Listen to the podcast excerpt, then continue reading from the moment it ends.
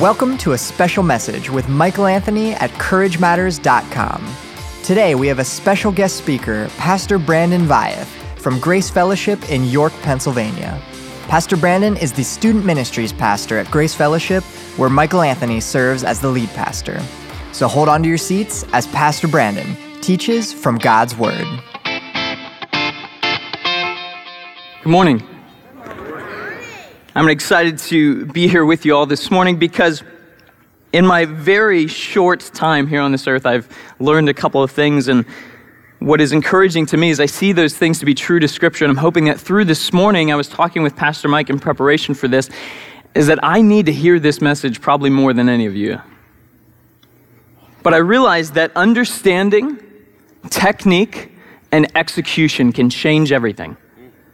Understanding, technique, and execution can change everything. So, what I want to do is, I want to dive in on a specific passage and kind of break down why this is so vital in how we live out the gospel, how we walk with the Lord. Now, this morning being Partnership Sunday, we're going to have some baptisms later this morning, and I'm very excited about that. But a couple Saturdays ago, we had our partnership class. If you have not gone through our partnership class, I strongly encourage you to do so. We talk through our vision, our mission, our values, our culture, and basically you find out what are we all about? Why do we do what we do? Now, a vision is where do you want to go? And your mission is how you're going to get there. And a part of our mission is Luke 10 20 7. And he answered, You shall love the Lord your God with all your heart, with all your soul, with all your strength, and with all your mind, and your neighbor as yourself. This is ultimately where I want to be spending our time, but we're going to be looking at a different verse to figure this out and break this down. So if you have your Bibles, I want you to flip over to 1 John chapter 4. That's where we're going to be spending a majority of our time. And my youth professor. He's the director of youth ministries at Liberty University, dear friend of mine, mentor of mine. He taught me something very early on in my undergraduate degree is that you can either jet ski or you can scuba dive. You can jet ski and that you can just blaze over, fly through chapters of scripture. You can dive deep on just a couple of verses. So what we're going to do in 1 John chapter 4 is we're going to be doing a little jet skiing. We're going to be doing a little scuba diving in the middle of fall. I know it's weird. We're going to do it anyway.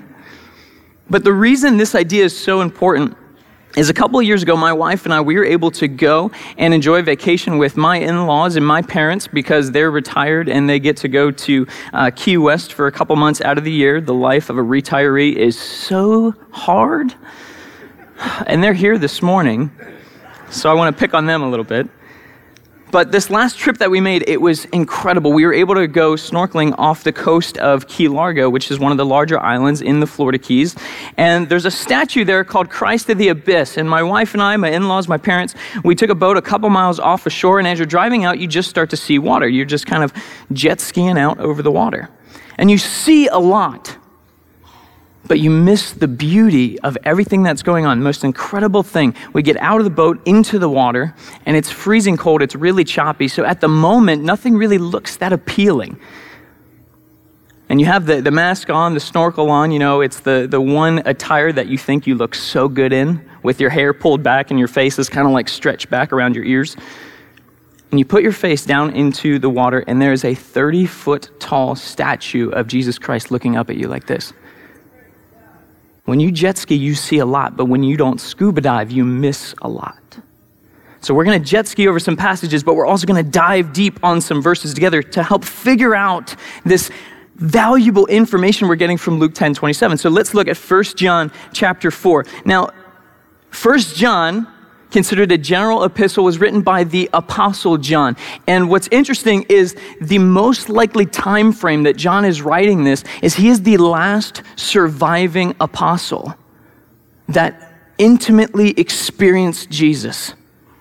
So when he is writing this, he is the last surviving apostle who had intimately experienced Jesus. And he's writing it from the perspective of returning to the basics, getting back to the basics of Christianity.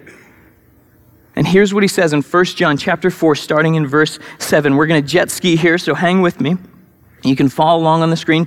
Beloved, let us love one another, for love is from God. And whoever loves has been born of God and knows God. Anyone who does not love does not know God, because God is love. And this, the love of God, was made manifest among us, that God sent his only Son into the world that we might live through him. And this is love, not that we have loved God, but that he loved us and sent his Son to be the propitiation for our sins. Beloved, if God so loved us, we ought to love one another. No one has ever seen God. If we love one another, God abides in us, and his love is perfected in us. By this we know that we abide in him and he in us, because he has given us of his Spirit. And we have seen and testify the Father has sent his Son to be the Savior of the world. Whoever confesses that Jesus is the Son of God, God abides in him and he in God. So we have come to know and to believe the love that God has for us. God is love. And whoever abides in love abides in God, and God abides in him. By this is love perfected with us, so that we may have confidence for the day of judgment, because as he is, so also are we in this world. There is no fear in love, but perfect love casts out fear, for fear has to do with punishment. And whoever fears has not been perfected in love. We love because he first loved us. If anyone says, I love God and hates his brother, he is a liar. For he who does not love his brother, whom he has seen, cannot love God, whom he has not seen. And this commandment we have from him whoever loves God must also love his brother. And that sounds pretty familiar. And you're going to see as we've jet skied over that verse, we're going to scuba dive on a few particular pieces. But we're going to pick this apart and see that your understanding of Luke 10 27 and the depth of Luke 10 27, your technique in executing that mission and then living it out daily, the execution of that from day to day will radically change every aspect of your life. Every aspect of your life. Because here's the problem our understanding is incredibly limited. So I have the blessed opportunity to be able to volunteer in, in several ways with Spring Grove High School and Spring Grove Middle School. And one way that I was, have been able to get plugged in has been through sports, whether it be through coaching. But I've also been able to, as of recently, I've been able to go in and chaperone the lunch periods on Monday mornings, which is a huge thing for me because I'm able to just have FaceTime with literally over a thousand lost high schoolers which is an incredible thing. And this past Monday was my first time uh, doing this. And while I was there, I saw guys from the soccer team, which I helped coach last year. I saw girls from the soccer team I helped coach this year, boys from the volleyball team. And what was interesting is there's three lunch periods at Spring Grove. And during the second and the third lunch period, the guys had come over. They asked me to take them outside so they could play Foursquare. Now, how many in here have ever played Foursquare before? I'm pretty sure that is classic chat. Really? Oh, y'all are missing out. But basically, the idea of Foursquare is you're supposed to stay within your square and you get this kickball style ball and you're bouncing it through the squares and you want to stay in the game as long as possible. Now, during the second lunch period, a group of guys asked me to come out, watch them outside so they could play Foursquare. And there was this one kid, this one student, who thought that he understood the game. And he would get into his square, and if you know the game, you once you're in your square, you need to pass the ball to the other players. There's four players, four squares and you pass the ball to the other players, and if it bounces through your square, then you're out. So this kid, all excited, ready to go, it's his turn. He gets up into the square, and it's served to him. It bounces through, and then he goes, Okay, well, so what happens now? Well, you, are out. Oh, okay. Goes back in line. A couple minutes later, it's his turn again. He gets back in. Ball served to him. You're out again. Oh, okay. And he gets back in line. But he was so adamant that he understood the game. And finally, I looked over at one of the boys that played on the soccer team. I said, Gabe, you need to explain the rules to him. He doesn't get it. And his understanding of a very simple game changed how he played the game. So we need to change our understanding of Luke 10 27 to be able to change how we play the game. Because here's the problem we bring our own finite, fleshly, human, worldly understanding into the context of Luke 10 27. But that is not God's understanding when he gives it. So when we look at Luke 10 27, we're told, Love the Lord your God with all your heart, with all your soul, with all your strength, and all your mind, and your neighbor as yourself. We read that and we think, okay, so I'm going to do that from my understanding, from my perspective. The problem is our understanding, our perspective of Luke 10 27 is that love changes, that love can come and go freely. And actually, the word that's used for heart, the Greek word kardia that's used for heart, basically means your intention. The Greek word used for soul, it actually means being. For strength, it means your ability. And for mind, it means your will. But in our understanding, our intentions can change, our abilities can change. So if we take our understanding into Luke 10 27, then love is subjective. Then love changes. But let's scuba dive in on 1 John chapter 4, and we're going to see that that is not God's understanding. So let's look together 1 John chapter 4, starting in verse 7. Beloved, let us love one another, for love is from God. And whoever loves has been born of God and knows it. Anyone who does not love does not know God because God is love. Now, I want to pause there because God's understanding of love, our understanding is that love changes, it is fluid. But with God, things are fact. They're direct, they're to the point. So our understanding of Luke 10 27, that if I'm to love my God, if I'm to love my neighbors, but that love can change. That love is fluid. That love can flex back and forth. But with God, it is a fixed point. And here's what I want to hone in on. Right at the end of 1 John 4, chapter 8, it says, God is love. And one of the most insignificant things in that verse turns out to be the most significant, and that's the period at the end of the sentence. Because a period signifies the end of a thought, the end of an idea, the end of a point. So here's what 1 John 4 doesn't say it does not say, God is love if you love him in return. It does not say God is love, but you have to keep all his commandments. It does not say God is love until you make enough money. It does not say God is love as long as you're a certain race or a certain gender or a certain age.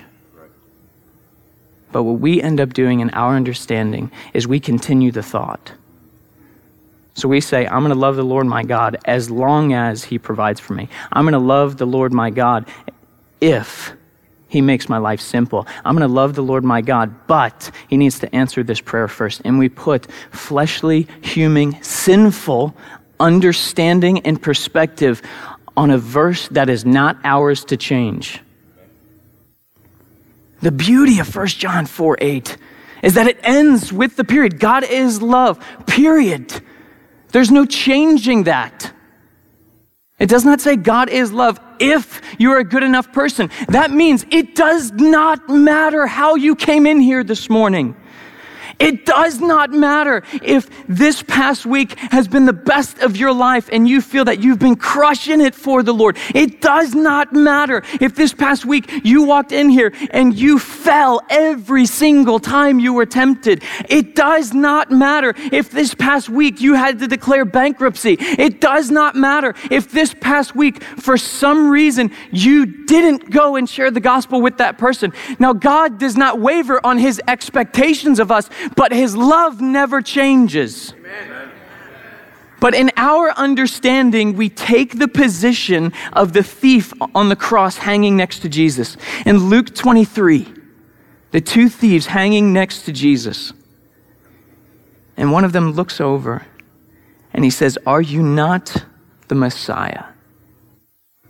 Save us and save yourself. And it's as if the thief is saying, Aren't you God? Then prove it. Aren't you God? You're saying you love me? Then prove it. So I'll reciprocate that love if you fix my circumstances. I'll reciprocate that love, but you have to do me this favor first. But God didn't come to make your life simple, He came to give you life in the first place. Amen. So our understanding has to change.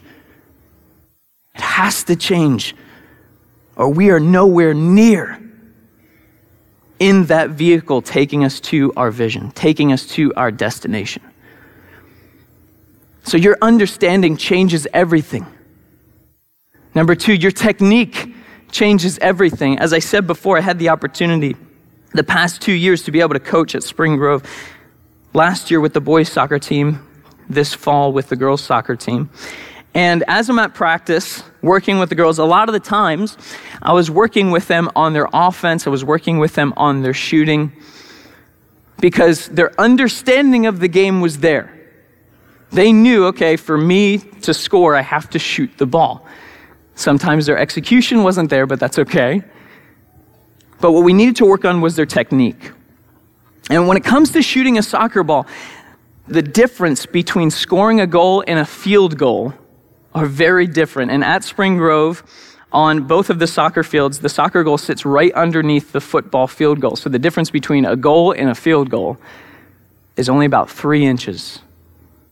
So when you're going to shoot the ball, you want to hit the ball with the side of your foot, the top of your foot, never with your toe, and you want to contact the ball in the middle, maybe a little lower to put some height on it.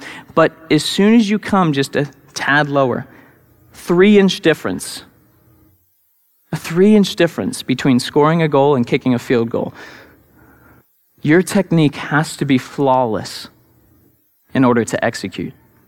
So, our technique with this understanding, this human, fleshly, earthly understanding that love is fluid, that love changes, that love fits into my circumstances, our technique turns into I'm going to love when it's convenient. I'm going to love when it lines up with my circumstances. So, if I have the time, if I have the patience, if I'm in a good enough mood, then I'll be loving. And this is my technique. And it is a flawed technique. So let's look together at what God's technique is in 1 John 4, starting in verse 9. In this, the love of God was made manifest among us, that God sent his only Son into the world so that we might live through him. And this is love, not that we have loved God, but that He loved us and sent His Son to be the propitiation for our sins. And then check this out. Beloved, if God so loved us, we also ought to love one another. I love this. This is so cool. That in 1 John 4, verses 9 and 10, John makes it so simple. Listen, the definition of love is defined by God. Let me explain why. Because Jesus died for you. That's His technique. And then he repeats it. Now that you understand love, now that you understand the true definition of love, let's go back to the original command. Beloved, if God so loved us, we also ought to love one another. That's the exact statement he starts out with in 1 John 4 7. So he starts out by making a statement. The Apostle John starts out by saying, Listen, here's what you're supposed to do you're supposed to love one another and him being filled with the Holy Spirit, being guided by the Holy Spirit, saying, John, you need to redefine what love is. They don't get it. We don't get it. I don't get it. Our understanding is off. So he rewords things and explains listen, this is the definition of love. This is how your understanding of love needs to be. This is what your technique needs to be. So Jesus explains and defines and embodies love. So, where our technique is when things are convenient, his technique is self sacrifice. That he loves when it's difficult. And this is tricky for me. It's incredibly difficult because our natural tendency is to defend. Our natural tendency is to go on the defensive. That when someone is attacking you, verbally, when someone is being difficult with you and you are getting frustrated, in your sin nature, in my sin nature, my natural tendency is to be defensive. And yet we see Jesus from the cross saying, Father, forgive them. They don't have a clue what they're doing. So we end up getting angry with lost people because they don't know the rules. So we put our understanding, our perspective, and we force that onto other people. And when they don't get it, then we say, I can't love you because you don't get it. You're not seeing what I'm seeing. You're not hearing what I'm hearing. So, how can I love you? It's the exact opposite of Jesus' technique. That he loves in the midst of difficulty. He doesn't cower in fear away from it. So, what should our new technique be based on this fact? 1 John 4, verse 19, it says, We love because he first loved us. He repeats it again, saying, Listen, you got to get this. If anyone says, I love God, and hates his brother, he is a liar. For he who does not love his brother, whom he has seen, cannot love God, whom he has not seen. How dare I? Stand up here as a pastor claiming to love God, claiming to believe in God, claiming to proclaim the gospel. And how dare I leave here and not be loving to other people? How dare us? Paul says in Galatians 5, he says, I discipline or I beat, I rebuke my body, my flesh, lest I be disqualified. He says that in 1 Corinthians 9. And why does he say that? Because in Galatians 5 it says the flesh is in direct opposition to the spirit. Every single ounce of you is trying to push you towards hatred. And yet we're surprised that the world is throwing rocks at each other. Every single ounce of your sin nature is driving you away from holiness and righteousness, is driving you away from God. And God is the definition the embodiment of love. So for you to be able to understand that love, embrace that love, embody that love, and pursue that love, you have to beat your flesh into submission. And that's what brings us to our execution. That when we look at the execution we're supposed to have, we always do what is easy. So our understanding is limited. Our technique is when it's convenient, and our execution is what is easy. So, what do we revert to? As those outside the church are throwing stones, we're begging for love on Facebook. We beg for love on social media. But have we begged for love eye to eye with someone who is facing eternal punishment? Have we begged for love enough on our knees before God? Or do we leave that for the things we can remain anonymous? Throw a quick comment, hey guys, just love each other. So our execution turns into what is easy. And yet Jesus' execution is flawless. In the face of difficulty, he does not back down. Now, here's what's crazy is we talk about Luke 10 27 and we get fired up, but let's look at this together. This is so cool. In Luke 10 27, starting in verse 25, actually, it completely changes how we should view this verse. This is why your understanding, your technique, your execution changes everything. Let's look at this together. Luke 10, starting in verse 25. It says, And behold, a lawyer or a scribe of the law. This guy would have known the law to every cross T, every dotted I. And behold, a lawyer stood up to put him to the test, saying, Teacher, Rabbi, what shall I do to inherit eternal life? And he said to him, What is written in the law? So Jesus responds to this man that's an expert in the law. He says, You know the law. You tell me. You've got it perfected. What do you think it says? How do you read it? Verse 27 And he answered, You shall love the Lord your God with all your heart, with all your soul, with all your strength, and with all your mind, and your neighbor as yourself. Listen to how Jesus responds. And he said to him, You have answered correctly. Do this, and you will live. Jesus did not jump into some gospel presentation about he is the culmination of that love.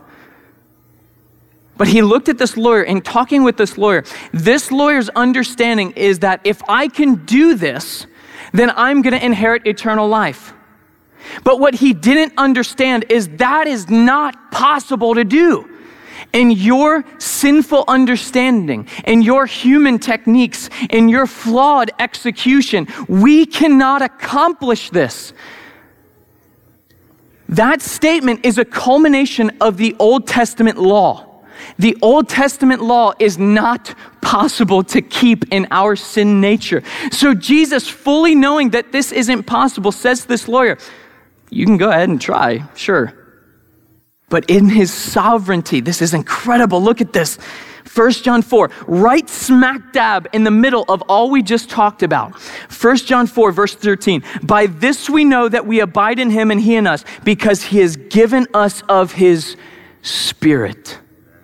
In the middle of all of this description on love, in the middle of all of this breakdown of what you're supposed to do in being loving, the Holy Spirit working through the Apostle John writes, Listen, you won't be able to do this on your own, but if you embrace my Spirit, this type of love I've just laid out for you is possible. You know, we talked last week about how a person who is genuinely filled with the Holy Spirit, there's going to be intentionality, there's going to be courage, there's going to be humility. But a believer genuinely filled with the Holy Spirit is also going to have the capability to love the way God defines love. So instead of being unloving conditionally, we actually start to be loving unconditionally. I know that this is difficult. We all know that this is difficult. One little thing that I've done to try and help me with this is I set a reminder in my phone every single day at 10:27 a.m. to remind me to meditate on and pray through Luke 10:27 because it is a daily decision. You look at the language of the Word of God, and it's repetitive, not redundant, but it's repetitive and it's consistent. So we're told what? Pick up your cross and follow me daily. Mm-hmm. Pray continually. Repent and keep repenting. Believe and keep believing. There is no one and done to this life. Yes, once you enter into relationship with Jesus, you are freely justified. That issue of the eternal destination of your life is settled. But we're also told to be sanctified, continually enter into the process of becoming more and more like Jesus. Now, my wife and I, we've been married for about two and a half years, and uh, we're really excited because we're expecting our first child in April. Thank you guys so much. And this changes this changes my circumstances, but it does not justify my love for her to change. And I love my wife. Some of the some of the things she's been experiencing, some of them are extremely difficult, and some of them, to be honest, are hilarious. One of the symptoms she's been experiencing is her sciatica has been acting up, and I kid you not, we're walking down the road and it looks like she got shot with an elephant dart. We're just walking, and all of a sudden it's. Ah, yeah. I got a plan for an extra five minutes to get anywhere, assuming her sciatica is going to act up. I love you, honey. I'll get in trouble. You won't. It's okay. And some of you are looking at me, Brandon, two and a half years, that's great. I've been married 25. Church, if that's what you're thinking right now, then you just jumped right back into your fleshly understanding of what love is. Show me a verse in the Bible that says after a certain amount of years you've walked with the Lord, you're now exempt from certain things. That after so many years of marriage, I can make some compromises in how I love my spouse. Now that my kids are this old, I don't have to love them as much as I did when they were an infant. Because that person has betrayed me this many times, I now don't have to show them the same kind of love I did when I first met them. Because that's our sinful, our fleshly, our human understanding, our human technique, our human execution. Your understanding of love in the context of Luke 10:27 changes everything. Your technique and living that out changes everything. And your execution from the day to day, making the daily decision that I'm going to love God today, I'm going to love my neighbor today, changes everything. You've been listening to the Michael Anthony Bible Teaching Podcast. We'd love to hear how this message impacted you. To share your story, visit CourageMatters.com and click on the Your Story tab. If you enjoyed this message, you'll love Michael Anthony's Courage Matters podcast, where he focuses on leadership, relationships, and world events. To learn more, visit CourageMatters.com. In the meantime, keep looking up. There's no place else worth looking.